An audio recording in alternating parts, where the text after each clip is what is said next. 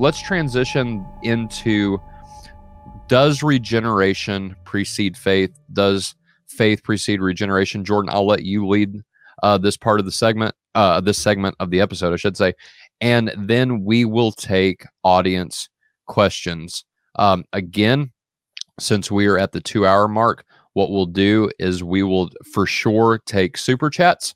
Uh, I cannot guarantee because we we've already got a lot of questions, but I cannot guarantee that we will get to all of the questions. But if you send us a super chat, we will for sure get to your questions uh, and prioritize them over the rest. Uh, if not, we may or may not get to your question. So, Jordan, it's all on you, brother. You've been quiet. Now's your time to step up to the plate.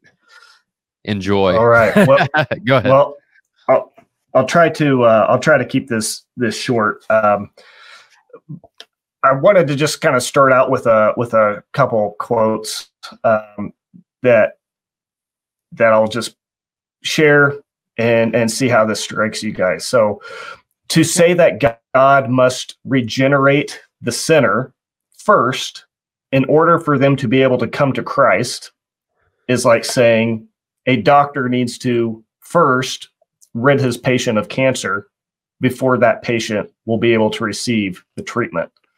Um, and to say that God must first regenerate the sinner before they can seek Christ for help or trust in him for salvation is like saying God needed to first restore the sight of the blind man before they were able to cry out to Jesus for help.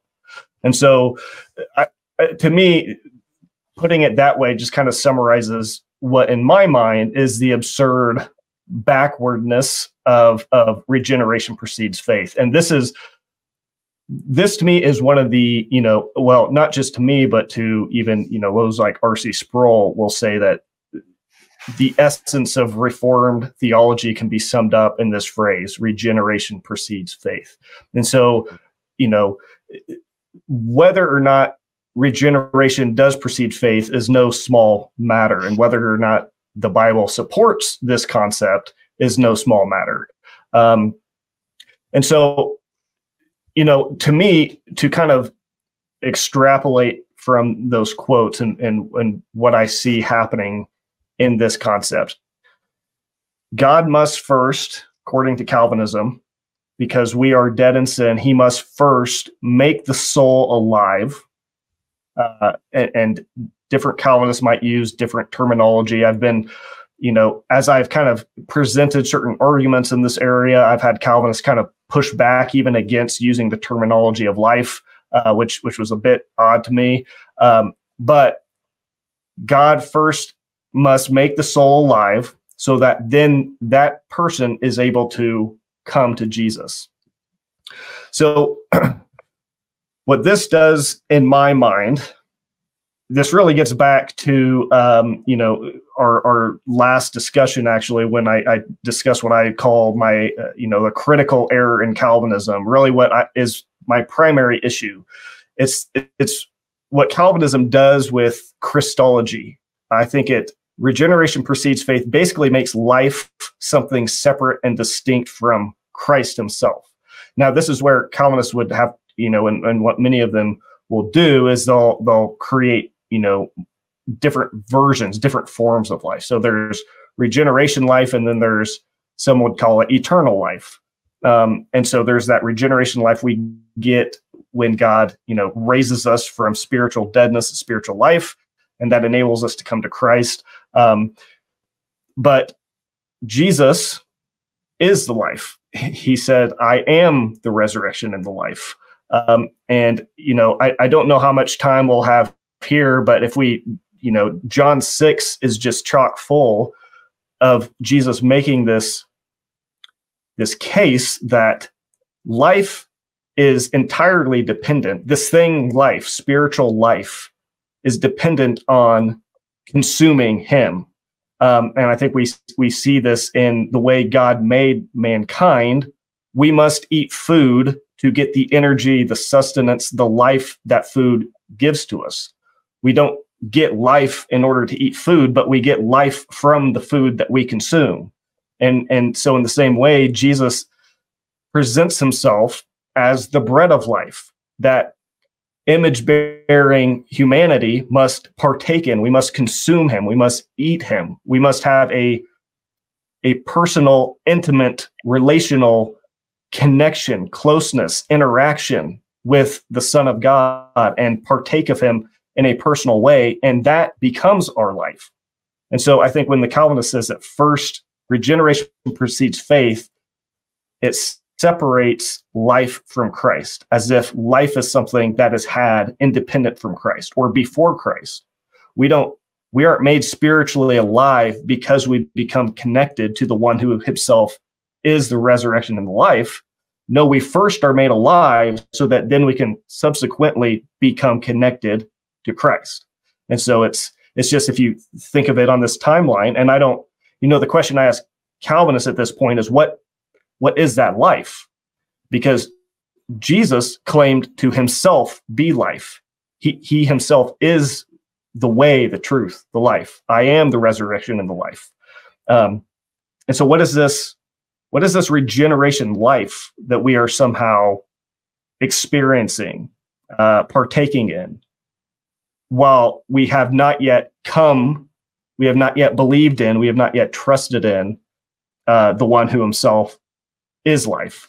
If we go to John 6 32, uh, Jesus then said to them, uh, and I don't, I don't, know if you want to pull this on on screen real quick, Tyler.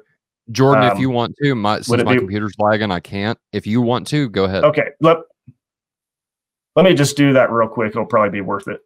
Yeah, and then once you pull it up, I'll add it.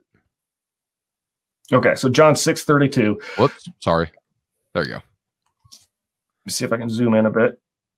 Jesus then said to them, Truly, truly, I say to you, uh, it is not Moses who has given you the bread out of heaven, but it is my Father who gives you the true bread out of heaven. For the bread of God is that which comes down out of heaven and gives life to the world. So, this bread, that is Christ Himself, is what gives life to the world. Uh, then they said to him, Lord, give us this bread always. Um, and then if we jump down to John 6 50, this is the bread that comes down out of heaven so that anyone may eat from it and not die. I am the living bread that came down out of heaven. If if anyone eats from this bread, he will live forever.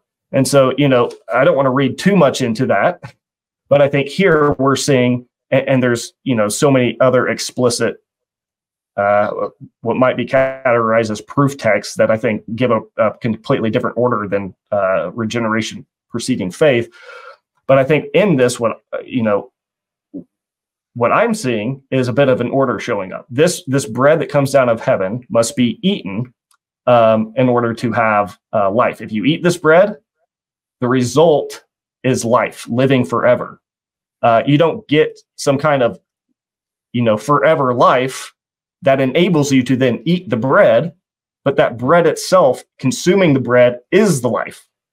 Um, and the bread which I will give for the life of the world is my flesh. And so this last section here in John 6, uh, John 6 53. So Jesus said to them, Truly, truly, I say to you, unless unless you eat the flesh of the Son of Man and drink his blood, you have no life in yourselves. He didn't say, unless you unless you first consume me, eat me, partake in me, you have some life. You're you, you'll you, you still have to get regenerative life before this interaction takes place of you consuming me personally. Yeah. He says, no, unless you first eat Jesus, you have precisely no life, not regenerative life, not uh, eternal life, no life. And so that's where, again, I would say, what is this regeneration precedes faith? What regeneration, this regenerative life, God giving life to the soul, what, what is it? Because this is something that takes place before the act of us eating, consuming Christ. And so if we get no life until till this point here, then what is this life over here? It's something separate than our our communion uh, uh, with Christ Himself. Uh, and then 54, the one who eats my flesh and drinks my blood has eternal life, and I will raise him up on the last day. For my flesh is true food, and my blood is true drink. The one who eats my flesh and drink my blood remains in me, and I in him. Just as the living Father sent me, and this this is kind of I think this this statement here kind of pops out to me. Just as the living Father sent me, and I live because of the Father, the one who eats me, he also will live because of me. So what what makes us live? Well, we live because we have consumed the one who is life. We hmm. have consumed the living bread. Mm-hmm. Um, and so, so there's so much more in this presentation that I will. I'll, I'll stop here because I I know we're we're running long. Eh, but I I wanted to just kind of put this out here um, and and see your guys' thoughts on this. I don't see a whole lot of people emphasizing this point um, a, a, a, ton. I have seen this, you know, I in a debate with um, with Leighton Flowers, and I cannot remember the the pastor's name, but Leighton kind of pushed on a a similar point here, uh, and this this was a, a, debate with a Calvinist between uh, Dr. Flowers, but you know th- this kind of point came up where the question was, you know, something along these lines of what what what is this life? If Jesus says we have no life until we consume Him, then how are, how are we getting regenerative life before you know we're getting this regenerative regeneration life in order to come to Christ? But how is that not flipping this whole schema of things um, upside down? How is this not inverting it? Um, so What's what's your guys' thoughts on that? So Jordan, I know, I know you strategically did this because you're trying to be deceptive, right? But I noticed that you strategically skipped over John 6 44 because before you even eat the bread that is Jesus, you have to come to him first. In John 6 44, Jesus says that, of course, no one can come to me because there's something you're talking about order. There's something that has to happen before you even come to Jesus, before you can even eat him, and that you have to be given, or, or the Father has to draw you. Excuse me, let me use the words of the Bible. Don't want to misquote him. But God has to draw you first. Then you come to Jesus, and that drawing's the regeneration, right? Then you eat. And Is it though? Sanctified. No, oh, hold on. Yeah, yeah, yeah. exactly, exactly. So right. So here's the thing, and and I think correct me if I'm wrong, guys, but I think that's how the Calvinist response would would somewhat go. That's the way I oh, would yeah. have argued it yeah. as the a, as a Calvinist. But you're right, Jordan. You nailed it. Because if drawing then is regeneration, Jesus says six chapters later that he's going to draw all men to himself, all of them, right? And now what Calvinists will do, they can still keep that that idea that regeneration and drawing are the same thing, right? But what they will do is they will say the the the famous or infamous uh, understanding of the word all or pas in the Greek. Well, in this scenario, all doesn't necessarily mean all. It just refers to all of the elect, right? It means and all when we say it means all, and it doesn't mean all when we don't say it means all. That's when right. It doesn't mean all. Yeah. That's right. So I just I, I didn't want to like jump in there, yeah. uh, but but Phil, go ahead. Uh, I just wanted to give that that Calvinist steel man. Yeah. So um, go ahead. Yeah, I I would uh, I, I love what you said, Jordan. It's it's uh, and and by the way, to eat Jesus' flesh and drink his blood is a metaphor for believing in the book mm-hmm. of John, in John chapter six. And and believing then leads to life. And so believing, having faith has to precede life. Otherwise, what Jesus was saying was rambling quackery. So, um, but I want to I want to give you a quote from a theologian on this on this subject of whether faith precedes regeneration or the other way around. The quote is this: It may be thought that the evangelist, he's talking about John in chapter one, reverses the natural order by making a regeneration to precede faith. Whereas, on the contrary, it is an effect of faith and therefore ought to be placed later. So let me read that again. It may be thought that the evangelist reverses the natural order by making regeneration to precede faith, whereas, on the contrary, it is an effect of faith. In other words, regeneration is an effect of faith and therefore ought mm-hmm. to be placed later. The theologian that yeah. made that statement was John Calvin. Hmm. That's interesting. So, my message to all Calvinists everywhere would say if you think that regeneration precedes faith, then you're disagreeing with your hero, John Calvin, because he denies that. He contradicts that statement. According to John Calvin, regeneration is an effective faith and therefore must be placed after faith. So, um, there, I, I, go through lots and lots of verses in the Bible um, where, when Jesus talks about having life, and where the actual author of the book of John speaks of having life, that you may believe that you might have life in his name. The order is always unmistakable. Belief always mm-hmm. leads to having life every single time. But the other thing that that um, that we need to consider um, is is a little little landmine that is embedded in the book of Romans, chapter four, um, and in that chapter, um, I'm gonna let me pull it up here so I can get the right right reading of it. Um,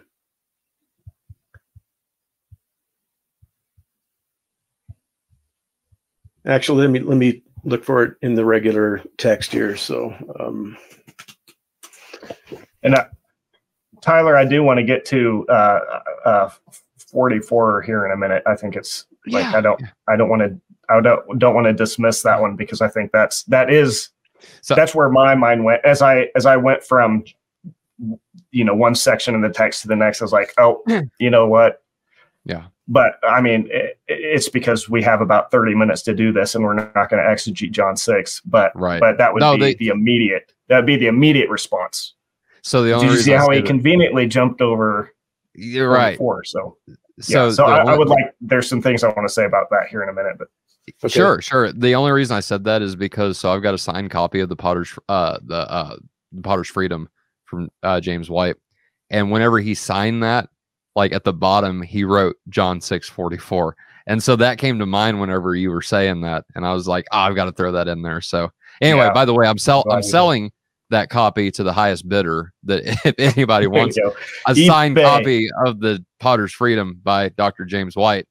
Uh, the bidding is starting at three thousand dollars. So just so anybody is interested. That's in fair. That's yeah, fair. yeah, yeah, yeah. Go go ahead. Phil. I'll consider buying it from you. Okay, yeah. fair enough. Yeah. Um, so, and I'll try to make this brief, but Romans 4 5 says, however, to the one who does not work, but trusts God who justifies the ungodly, their faith is credited as righteousness. Now, my first question would be Is there any Calvinist anywhere who would say that the ungodly and the regenerate can be the same person? In other words, can can someone who is regenerated be ungodly? And is someone who is ungodly be regenerated? And and I, I, I can't conceive of any possible way that the Calvinists would ever agree that someone who is unre, who is regenerated is still ungodly. Hmm. And some of the translations will translate that word wicked the God who justifies the mm-hmm. wicked, mm-hmm. God who justifies the ungodly. Now, what triggers justification according to the Bible? It's faith. Faith triggers justification. If God justifies the ungodly, and the ungodly and the unregenerate are the same class of people, then God justifies the unregenerate. Yeah, there's this little jewel in in Romans 4 5 God justifies the ungodly. And I made a comment in the book that said that's it, it's scandalous that God would justify the ungodly. That God would say to the ungodly, the unregenerate, the depraved, the wicked, and say, "You are not guilty of sin." Mm-hmm. That's that's a scandal as far as so the it, whole it, it world of, religions are concerned.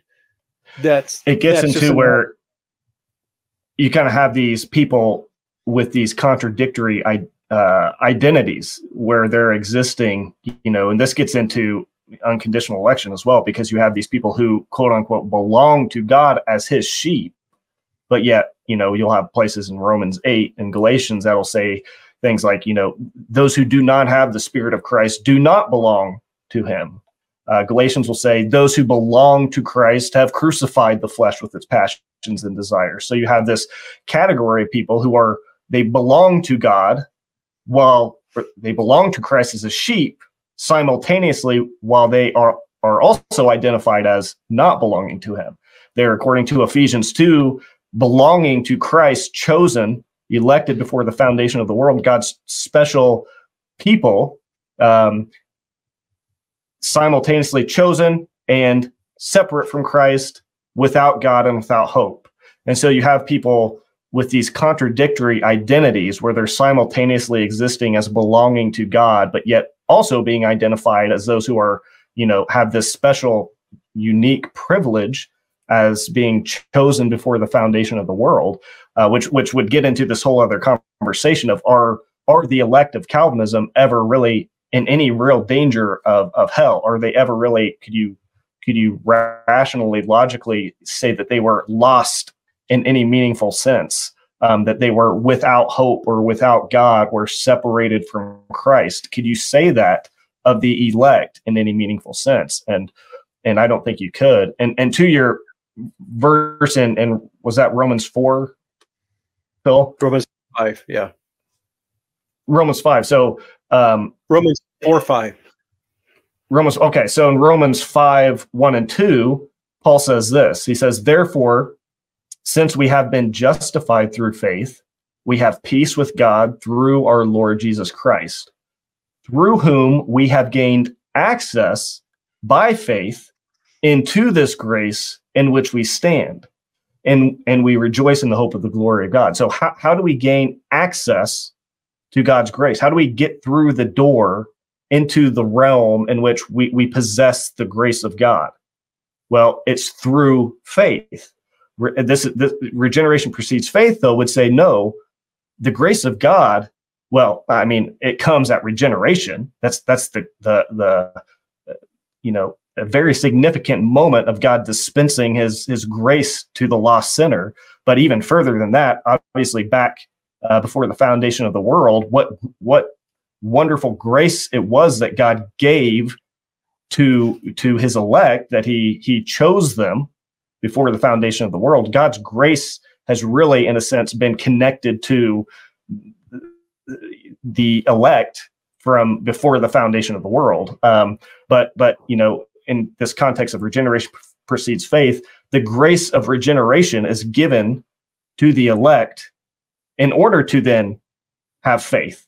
Well, Paul Paul says no that that grace is behind the door of faith if you will. If you want to get access to this grace that God has available in the gospel in Christ, the doorway that you access that through is faith. And, and so I think that would just go quite well along with with the verse in, in Romans 4 that you just read. And let me just share something real quickly, and I'll try to do this as quick as I can. Um, yeah. Another passage from a theologian is if I'm to preach faith in Christ to a man who is regenerated, then the man being regenerated is saved already. And it is an unnecessary and ridiculous thing for me to preach Christ to him and bid him to believe mm-hmm. in order to be saved when he is saved already, being regenerate. But you will tell me that I ought to preach it only to those who repent of their sins. Very well. But since true repentance of sin is the work of the Spirit, and any man who has repentance is most certainly saved, because evangelical repentance can never exist in an unrenewed soul. Where there is repentance, there is faith already, for they never can be separated. So then, I am only to preach faith to those who have it. Absurd, indeed. it is not is not this waiting until the man is cured and then bringing him to the medicine is this this is preaching christ to the righteous and not to sinners That hmm is a quote from charles spurgeon who Hmm. was an who was a hardcore calvinist hmm and can, even can you read that part? Can you read that part again about the the sickness preaching that because that that sounds awfully familiar to the quote that I read earlier. Right. It says, "So then I am I I am only to preach faith to those who have it. Absurd indeed. Is not this waiting till the man is cured and then bringing him the medicine? This is preaching Christ to the righteous and not to sinners." Hmm. So it's, it's this idea that that first God the Father must must cure the sinner of their deadness in sin. He must give them this this this cure of regeneration life, so that then they are able to come to the one who is is is Christ Himself, not the cure. So you're getting the cure in order to come to the cure, Right. which seems which seems a bit uh, backwards or problematic um, at best. Right. And in the book of Acts, um,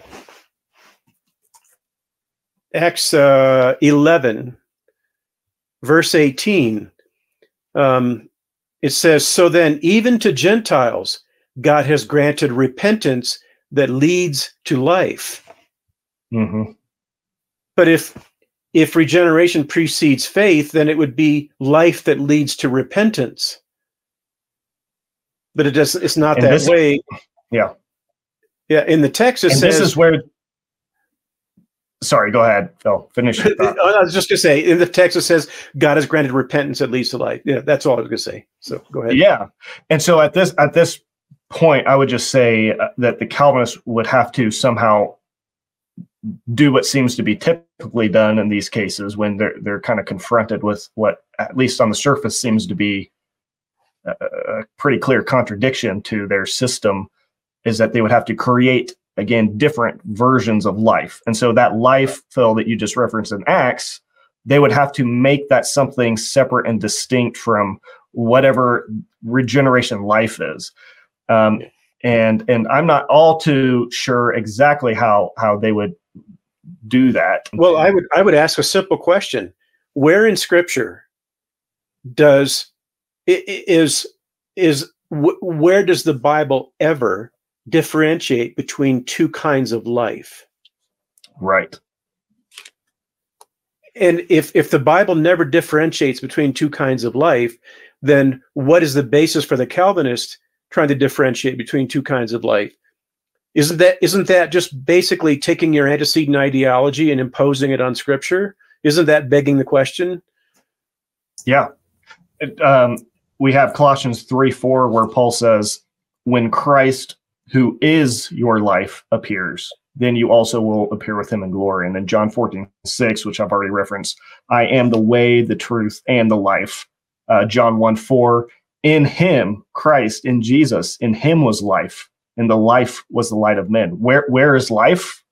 This this life that we need it's in him. It's no it's it's not said to be anywhere else. It's not said to be both in him and out of him no it's within this connected union with the son of god that is where life this that's the sphere in which life is experienced um john 11 look 25 i go ahead Go ahead. No, go ahead. uh, John 11, 25, where uh, again, I am the resurrection and the life. Life is not something separate and distinct from Christ, as if God gives you life and then gives you Jesus. No, God gives you Jesus. You get Jesus, and in Him you get everything else, including life. Um, and then, then uh, the last one here is First John 5, 12. Whoever has the Son has life. Well, why would that be? Well, because the Son is life you, do you want life go to the son because he is he is himself the resurrection and the life whoever does not have the son of god does not have life so this this sinner this uh, person who has just been regenerated you know the, and again the order is made very it's given a lot of prominence and importance here the ordo salutis that th- this regeneration must precede the coming to christ. You have to first be made alive in order to come to and believe. So you you coming near to the son of god you coming near to the source of life you have to get life first to do that so if if john tells us that whoever does not have the son of god does not have life then are we to say then that this person who has just been regenerated, uh, but they have not come, you know, the regeneration precedes faith. Do they have Christ at this point? Is this regeneration life their experience of having Christ that then leads them to be enabled to come to Christ? So it, it, it's it's it just kind of becomes a bit of uh, a confusing scenario here, um, where again, I, I, it just brings me back to asking, what what is this life? Is this life, this regeneration life, is it Christ Himself?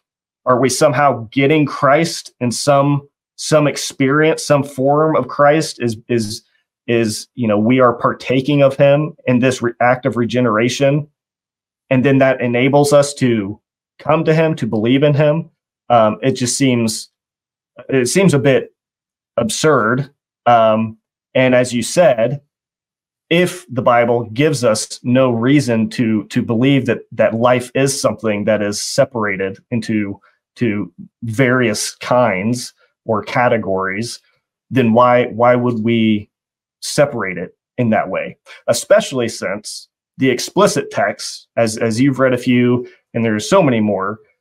Regeneration precedes faith is one of those that I you just there are not very good proof texts for that that doctrine. I think it's one of the most uh, uh, uh, difficult aspects of Calvinism to try to argue for because it's not only is it lacking, severely lacking any just clear explicit text that will say that order, not only that, but it has the, the scriptures are full, both Old and New Testament, of, of, of texts that do give a clear, explicit order. And they will say things like, you know, you refuse to come to me so that you may have life. Uh, whoever has the Son has life. Whoever does not have the Son does not have life. Um, Isaiah 55, come to the waters, uh, come and listen. It, uh, Isaiah 55 will say, hear that your soul may live. So what happens first there? You first hear so that then your soul is made alive. Well, that that that just completely revert uh, inverts regeneration precedes faith. And R.C. Sproul, who will emphasize that it's you know the soul being made alive at regeneration. Well, in order in in the system of Calvinism for a, a an unregenerate person who's dead in sin for them to be able to hear in the first place requires that first they're made alive.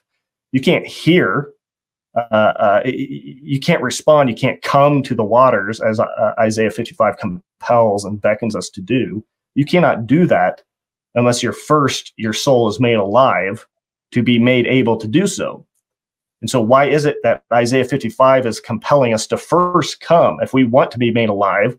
Well, there's an onus on us to do something, to respond to come, to to eat the bread and drink the wine without money and without cost, which you know I think pretty good reason to believe that perhaps Jesus in John six had some of these these things in his mind uh, uh, as he was as he was kind of giving this this discourse about being the bread of life and and kind of making that same you know giving that same offer to to come to him yeah let me let me just read a real quick excerpt. This is one's for free. Um, in the final analysis, the reason regeneration must precede faith for the Calvinist is that the unregenerate are supposedly unable to place their faith in Christ due to the fact that they're dead. Does that mean that after they come to life, they are suddenly able to place their faith in Christ? If it doesn't mean that, why does their inability to place their faith in Christ while they're still dead matter? If they're still unable to place their faith in Christ even after they've been resuscitated, what's the point of insisting that they cannot do so beforehand? So the so the regenerated person must be able to place their faith in Christ because that's what regeneration supposedly enables them to do. Calvinism 101. But we are talking about a deterministic model here where the will of God is the only cause of all things, which must therefore include people placing their faith in Christ. So, what has happened to this newly acquired ability to exercise that faith? It doesn't exist. You don't do things you are causally determined to do because you're able to do them. You do them because you're causally determined to do them. Under Calvinism, people don't place their faith in Christ because they're able to. They do it because God programs them to. The only ability that matters here is God's, not man's. If lack of ability was the issue that was stopping the zombies from putting their faith in Christ, but human ability doesn't exist under determinism, why can't God cause or determine them to place their faith in Christ before they come back to life? Their ability doesn't mm-hmm. have anything to do with it under determinism. That means God can cause people to do things in any order under the sun, and therefore every argument the Calvinist presents about what order things have to occur in on the basis of ability is a model of absurdity. Mm-hmm. All right. Awesome. I, I just want to step in because I have a bit of a question. So I, I totally agree with your guys' takes, uh, biblically speaking and stuff like that. I think you guys have given great answers that faith and repentance and stuff, these are preconditions for regeneration. So I'm not going to argue you guys on that front, but I did want to kind of raise a metaphysical, possible metaphysical or philosophical uh, objection that I've heard that, and I've tried to couch it in terms that maybe a Calvinist might raise. So they might say, okay, why? The question is, why these preconditions? Is it just arbitrary? Like, why? Why do we need faith and repentance in order to be regenerated? It is. Is it? Are these arbitrary conditions commanded by God, or if they're necessary in some way, doesn't that kind of diminish God's sovereignty in some way? Um, yeah, like how how would you guys kind of respond to that objection if a Calvinist raised that? Well, well, I don't know that I'd have a ton of thoughts, so I'll pass this off to Phil pretty quick. But uh, but I would say my my initial thoughts to that would just be that faith faith and trust are fundamental elements of of a relationship of, of a relational dynamic existing, and so so the importance to me is that that that faith and trust is what I like. I use the terminology of, of connection because when I think of Christianity, I, I think of I think of it really coming down to in its essence, it's about us being close to our creator. We are we are made, you know, there's this marriage uh, uh, uh, analogy used of, of the church and believers. We are joined to Christ. We are made one with him as as a husband is made one with his wife.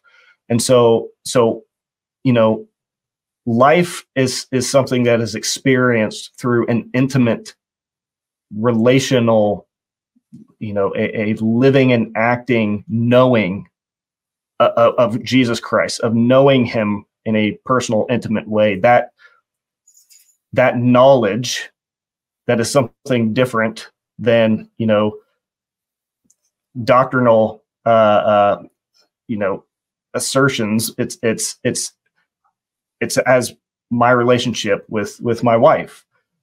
And so i don't know if that exactly answers your question but i think to me at least one element of why faith and trust are important and why life is is hinged on our trusting uh, it, it's kind of like the, the there's a proverb that talks about how can two how can two walk together unless they be in agreement? And so it's this agreement that allows this coming coming together in an intimate way so that we can partake of everything that God is, everything that Christ is for us. Um, uh, as a, as a branch is engrafted, joined, connected intimately with with the vine, so we must be with Christ. And I think that that comes, you know, that again, that's a analogy I think for the, this relational intimacy that happens between the believer and and God and their union um, with each other. And and so again, don't don't know exactly if that answers your question, but that would be uh, kind of my initial thoughts there. Yeah, awesome. Yeah, perfect. And and Phil, what's what's your take? Is you know is are God's preconditions just an arbitrary thing on His part? It could have been other conditions, or if they're necessary in, in the way that kind of Jordan was saying, doesn't that limit God's sovereignty? The only way he can have a he can regenerate us is by the fulfillment of these preconditions.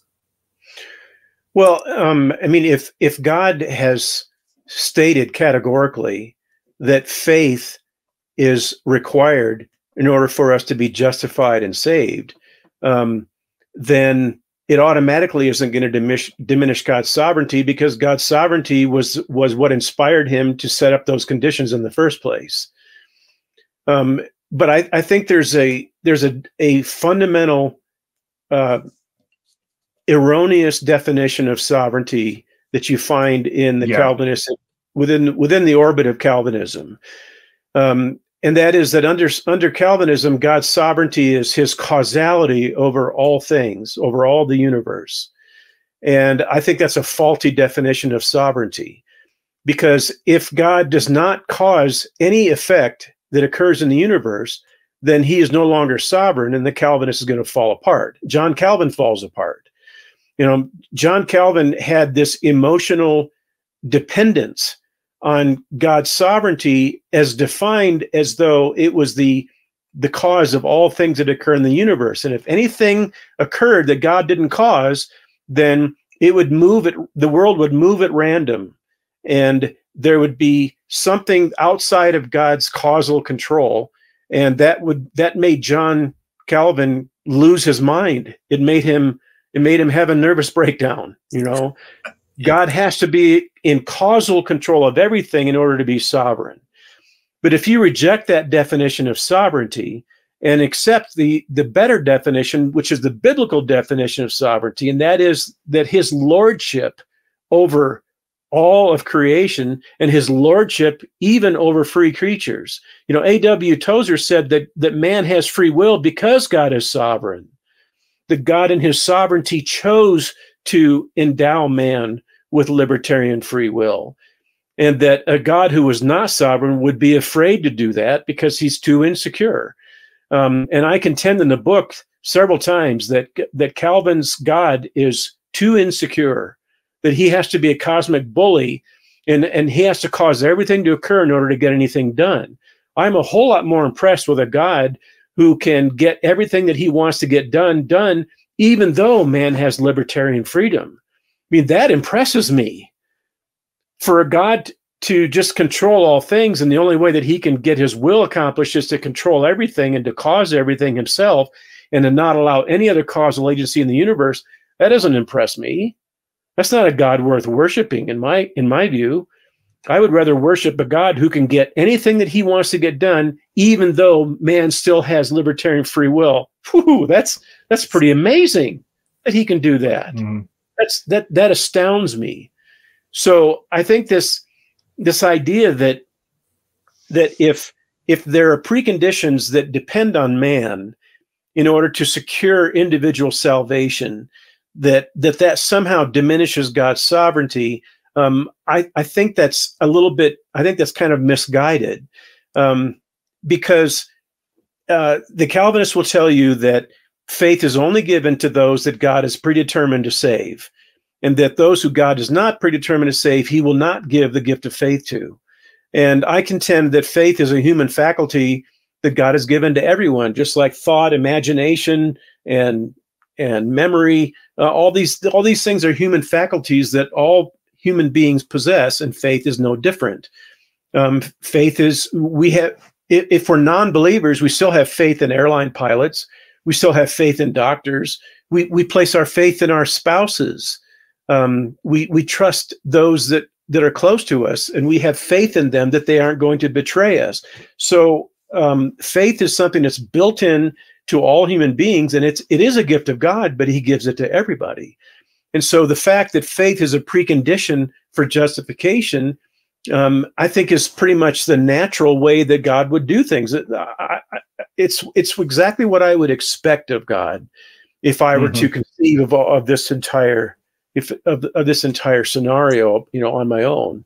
So I don't know if that helps or not, but yeah, um, perfect. No, uh, between you and Jordan, that was the perfect answer. Both of you guys combined gave uh, a great answer for both of those horns. So thank you guys. Yeah.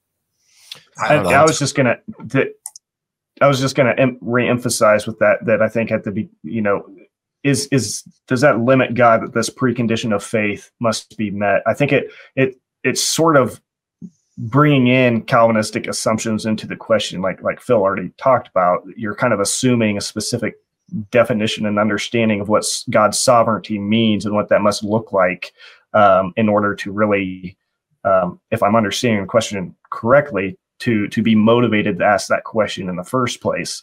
Um, and so I think if you remove that definition and, and replace it with a more accurate one that does not entail EDD, then then I think the question's uh, potency kind of diminishes. Um, and I would also say that I, I wouldn't even, I personally wouldn't put it as God had to do it that way. Like God was limited that unless we believed he was not capable of, of, you know, making us alive in this instance. I don't know exactly. I, I, I wouldn't, you know, I wouldn't make a dogmatic argument at this point um, in this area, but I would just say perhaps God could have, you know, to use somewhat maybe pejorative language, zapped us with with something called life and just made us alive so that we would want to come to him necessarily. Perhaps he could have done it that way, but I think it's a reflection of who God is, God's God's character, as Phil was just you know kind of ending with God's character, who He is, is, is revealed in that He did choose to do it this way. He wanted it to be an agreement between two uh, uh, parties. Um, and I think, you know, arguments have been made uh, about what happens to the concept of, of love um, if if this isn't, you know, the scenario that there is this agreement where where two parties uh, individually become become one, and so so so yeah, just I just wanted to kind of emphasize that I don't. That that's why it's called the new covenant it's a covenant between man and God. And um, right. But I, but but the Calvinists will tell you that if if if we have to place our faith in Christ by a libertarian free will decision in order to be saved, then that means our salvation depends on us. And it means that we're cooperating with God. And so the idea that mm-hmm. that's called synergism, the idea that that man and God work together and that man makes a part makes some kind of contribution to his salvation and and i think that's extremely faulty um, mm-hmm. because i draw the analogy in the book of of somebody who is out at sea and they're drowning and the coast guard comes along and throws them a rope and they grab the rope or they grab the life preserver and they're pulled to safety. And then they go ashore and they're interviewed by the press you know, and the police and the reporters are all around, you know, the you know because they're covering this this this gallant rescue, and and uh, the person who was saved out of the out of from drowning says to the press, "Well, you know, I'm just so proud of myself. I saved myself." Because I grabbed that life preserver, and therefore I can take all the credit for all of the you know, of, of the fact that I'm alive right now. I, I can take all the credit for this. And uh, it was, I was cooperating with the yeah. Coast Guard. Well, it was the Coast Guard yeah. who had the boats. The Coast Guard had the life preserver. The Coast Guard had the search and rescue equipment. You know, so it was all the work of the Coast Guard. If it hadn't been for the Coast Guard, there's no way I would have been been saved. So to say that my simple little decision to reach out and grab a life preserver makes salvation all about me is is absurd. It's I mean, absurd. it's just it's Absolutely just ridiculous. What, what what when when I reach out for that life preserver, I am making a statement. I'm demonstrating that I can't save myself.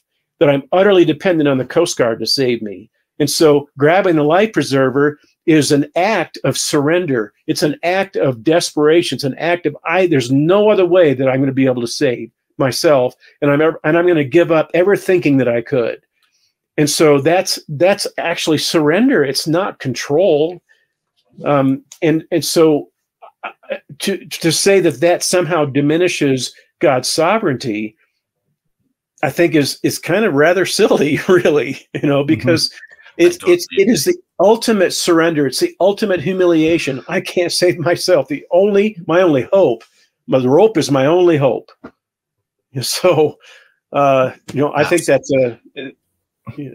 Yeah, Go absolutely. Yeah, no, perf- perfectly said. Yeah, uh, I can't tell you how much I've heard that analogy used against me say, because I'm not a Calvinist. When I used to attend a Calvinist church, and I'm just like, no, this isn't a me centered or me doing anything. Look, it's it's it's God who's the one meriting my salvation and everything like that. So yeah, uh, well said on both of your guys' account. And Tyler, I, I saw you were trying to get in earlier, so like, yeah, I don't know what. Well, it it comes, you know, a lot of this too comes from this false assumption that like everything we do or everything we participate in merits something, right? And exactly with Phil's analogy of the life preserver, grabbing onto the life preserver did not some way did not earn your salvation at that point, right? You didn't do anything to earn the fact that the life preserver was thrown to you anyway. What you were doing was drowning. and if we want to, I mean, are we going to say that, well, I was drowning, therefore that's a work, therefore I earned my salvation because I was drowning? That's crazy. And I that realized is- I acknowledged that I was drowning, and therefore the Coast Right. Guard was then obligated to pull me in. You know, it's not just Right. that that you grabbing a hold of the life preserver now now earns or merits. It's like now the Coast Guard is obligated. It, it sort of assumes that now the Coast Guard has to. They have no choice. No, Right. the Coast Guard decides even then to drag you in because they're nice people and they want to do their job well. If they wanted to, they could say, "Oh, you know what? This guy's actually uh, whatever. Let's just not." I mean, they could do that. And and with your point with the news, Phil, what rational, logical, you know, person would, in any any sense, give credit? You know, because this is the whole issue: who gets the credit here? Who gets the credit for salvation? Uh, uh, uh, the Calvinists would have to say that in some way. Go ahead. Go ahead, Phil. Well, I was just Well, saying, I, I was just going to say, i- if the give it to Coast. Guard, if the Coast Guard heard that interview, they'd all look at each other like I was an idiot. yes, right. Well, this- well, this imagine, saying- imagine a, a this guy saved Uh, imagine himself. a news report. Imagine a Yeah. news report coming out saying, "Man lost at sea uh, heroically helps rescue himself from you know his ultimate demise." It's like what? what? Well, let's not let's not read the news articles from this Yeah. this I- I- place I- I anymore. made- I mean, I I, mean, the- it would.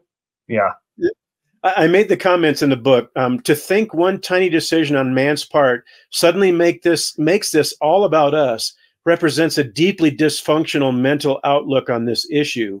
It would be like me Mhm. telling all my friends that I single-handedly cured myself of a life-threatening disease simply because I chose to hold out my arm and receive a shot. All must gasp and marvel at my magnificent medical expertise. The libertarian free will exercise of humble childlike faith is a matter of surrender, not power, ability, expertise, dominance, autonomy, or control. I'm, Hmm. I'm just glad to find out I'm not I'm not crazy all of these years when I was telling this to my uh, Calvinist former Calvinist pastor. So thank you for affirming that I was right. So yeah, thanks guys. Well, well, one, one more illustration, Phil. I would take it further than a shot in the arm. Would be if I discover I have, you know, a life-threatening heart disease, and so I go to my surgeon, desperate, broken, humble, saying, "Please, I, I, I believed for whatever reasons the person who revealed my condition to me, and I, my surgeon, I go to him and I say, "Please help me." I, I give myself to him, and then he performs the intricate work of you know heart transplant. Uh how absolutely absurd to in any way give the patient credit for him being fixed. He's going to be I, I did nothing. I, I i took no part no Right. part at all did i play.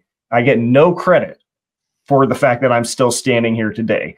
I, I thank God for surgeons. Thank God for people who spend years and years in medical school.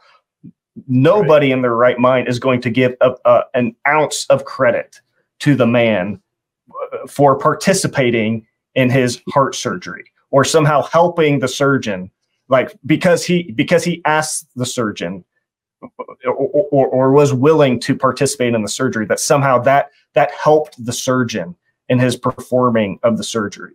I mean, it it is just uh, uh, a bit absurd. You know, Jordan, I I would even I honestly would take it a step further because because St. Paul takes it a step further, right? So listen to this. Now, granted, this is the guy that has literally said in Romans 6, it is of grace. If it were of works, by definition, it would not be of grace, right? Then it wouldn't Listen be to a what- gift. Right. So listen to what Paul says in in 1 Corinthians 3. I'll start in 5. What after all is Apollos? What is Paul? Only servants through whom you came to believe. Now hold on. This has to do with salvation. This is in the context of belief. Listen to this. As the Lord has assigned to each his task. I planted the seed, Apollos watered it, but God has been making it grow. So neither the one who plants nor the one who waters is anything. Notice they're not saying, I'm not doing anything, right? I'm not Yeah. actively participating in their faith, right? But they are making that claim. I planted the seed, I preached the gospel. Apollos comes later on and teaches them the things about the gospel and how to practically apply this thing to their lives. But God is the one making it grow. But listen, but only God who makes things grow is worth anything. The one who plants and the one who waters have one purpose, and they will each be rewarded according to their own labor. Ah, here we go. For we are co workers in God's service. You are God's field, God's God's building. Y'all know what that word co-workers is in Greek? Guess what? I do because you you taught me in our last session. It's synergy. so I have no idea why Calvinists will harp on this this word, this center, this it, it uh, it's synergy, so better- therefore it's of the devil. Like Rip no, that verse, rip that verse out of the Bible. You better do it quick. you better do it quick because and that's not the only place right? We went over more of these in jordan's episode so i won't rehash that information here but i just want to make the point that in the context of salvation in the context of belief paul says that both him and apollos do things but do they cr- take credit for their coming to faith? Are the corinthians coming to faith? No. They still say the growth because they could plant seeds all day long. Remember Jesus' parable about the seeds and the sower, the one who sows, right? Some seeds land on rocky ground, some seeds land and the birds come and swoop them away, but other seeds land on good ground. And it's that good ground that, notice it's good ground, by the way, that God causes the growth in, right? And and synergistically, Paul, Apollos, and we can even say us work together for one's salvation. Does that mean we merit it by any stretch? Nope. And guess what? We're even going to get rewards for it. So there is some some sense there, but the point is, and this involves, I believe, people praying to God that someone would be saved, right? People coming to someone and and sharing the gospel with them and then praying for them to be saved later on. That's all activity that's in some way, shape, or form attributing to this person's salvation. And yet we still say at the same time, but without God, none of that, or, or I should say, all of that would be in vain. It would be purposeless because without God, and God is the only person that can do this, right? Or I should say, the only three persons that can do this, but God is the only three persons that can do this in the sense of if anything is credited to anybody, it's God. And that's how we at the same time can say that and we synergistically cooperate with God. we get a huge amount of pushback for saying that um, that there's such a thing as synergism in the Bible because we are called upon t- to repent and make a free will, libertarian free will decision to place our faith in Christ. And your word merit, Tyler, is absolutely critical. It's absolutely Oh. vital to this entire conversation because we contribute nothing of merit Right. to our Not that we contribute nothing, but we Right. contribute nothing of merit. Right. Exactly. hmm Yeah, and that Right that's on. where there's all these assumptions that come in. uh, You know, at- about when this these sort of questions arise, uh, and this kind of gets to the question Tyler we discussed in our last video about well, why did you believe and your neighbor didn't? You know, are you Right. better? Um, but it, it's just I think the whole questions in, in this this realm, these questions in my mind are just, you know, and my initial thought is just where where are you getting these questions from in the first place? What what is leading Right. you to ask this? Because it's not the Bible. Wh- where in the Bible does is there a scripture that has a problem with somebody believing, as if somehow faith is going to to distract or detract from the glory of God? Like, what where is this concept coming from? Because to me, you know, it, it it- it's hard not to just want to say, "Who are you, old man, to question God?" This is how Right. God want. Why are you Why are you questioning the way He has done it? He says He saves those who believe. He says He gives life to the one who comes to Him. Wh- Who are you, old man, to question that? Why are you claiming that that somehow steals glory from God? Who are you to question the way the potter has chosen to to mold the clay? This is how He's done it. And if we have explicit passages, and we've we've discussed, I think, just just a minuscule amount of the explicit life uh, uh, comes after or or or faith precedes regeneration texts that are in the scripture. There's so many, and so if if the explicit teaching of the Bible is that grace, life is something that is accessed through faith, then why are you arguing against that? Why are you coming up with what, in my mind, are little more than philosophical and emotional arguments against what the scripture just plainly says? Right. You're presenting an emotional argument that is, is you can't find grounds for it in the Bible because the Bible has no issue with saying the the the burden is on us to believe or not, and that belief is is not meriting. It's actually Paul will say in Romans that it's because it's by faith that it can rest on grace. So the nature of whatever faith is is something that sets up the ability for salvation to be by grace because the nature of faith is such that it, it's not meritorious. It doesn't earn anything. It doesn't obligate God. That's the nature of what faith is. And so it's because it's by faith that it may rest on grace. Uh, The Right. Calvinists would have to say it's because it's by unconditional election that the promises can come by by grace. Well, no, that no, it's not. It, it's it's faith. And so I th- I just think there's there's so many assumptions being brought into these questions, things that are being assumed about the nature of what faith is, uh, things that are being assumed about about all these different aspects that that really I think if you remove these assumptions, these questions, these objections, uh, uh, there's no reason to raise them in the first place. Right. Anytime that somebody brings to me the concept of stealing glory from God, I just automatically rebut back. Oh, you mean the glory that Jesus says that he gives me?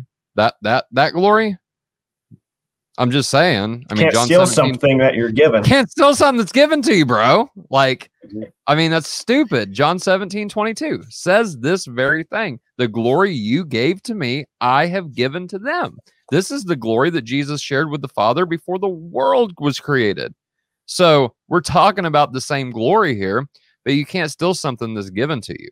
Um, but to that point, I guess I would say, um, you know, Dr. James White, because I, I just, th- for some reason, that Twitter post of his just uh, came into my Is mind. it but now- resonating in your head? it is, it is. But now he's got three hours of material he can stick in his pipe and smoke it. So, but we do got some, uh, we do got some audience questions, and so I want to, uh, Tyler, I definitely want to get to them. Yeah, I- go I ahead. ha- I hate to do this, but I'm going to kick myself for the rest of the week if if I don't say at least one one little thing about John six forty four because I know Yeah. so many Yeah. of the Calvinists will have checked out at that point and will say, "Well, there you go. He can't handle Yeah. John six forty four. So, so I just want to say that actually John six John six forty four completely just reiterates and reconfirms everything I was already saying. I wasn't jumping over it because I was I was afraid to to handle it. Um, it was just we're not exegeting John six, which we've talked about. Uh, maybe walking through the whole passage sometime. Tyler, me and Josh discussed that. I think Yeah. when you jumped off the other night. But so John six forty four. No one can come to me unless the Father who sent me draws him, and I will raise him up on the last day. So, in the Calvinist handling of this text, the drawing, right, would be equivalent to regeneration. Is that correct? Would you say that's accurate? Um, not not necessarily. I think I think what the Calvinists would say is that that the drawing it's God's determining will that they would become believers, and that He draws believers, and that He does not draw those who, whom He has not determined to believe. So I don't. I'm not sure that that refers to regeneration in the in the Calvinist okay. mindset.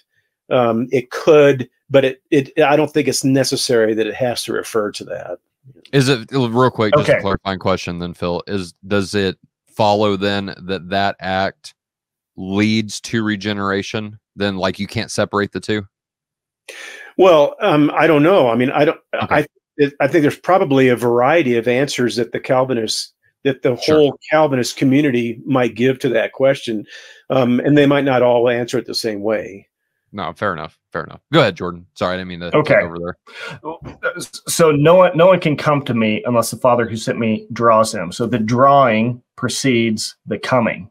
But we know that what so whatever this drawing is, you know, if it's if it's not regeneration, I think some might say this is you know somewhat synonymous with that but the coming comes after. And we know in uh, you know john 6 35 i am the bread of life. The one who comes to me will not be hungry. The one who believes in me will never be thirsty. So coming and believing are somewhat used interchangeably uh, throughout john 6 and and both are what leads to the subsequent being made alive you you you uh, you come and whoever comes will not be hungry. So coming satisfies your hunger. Coming means you are partaking in the bread of life that is Christ.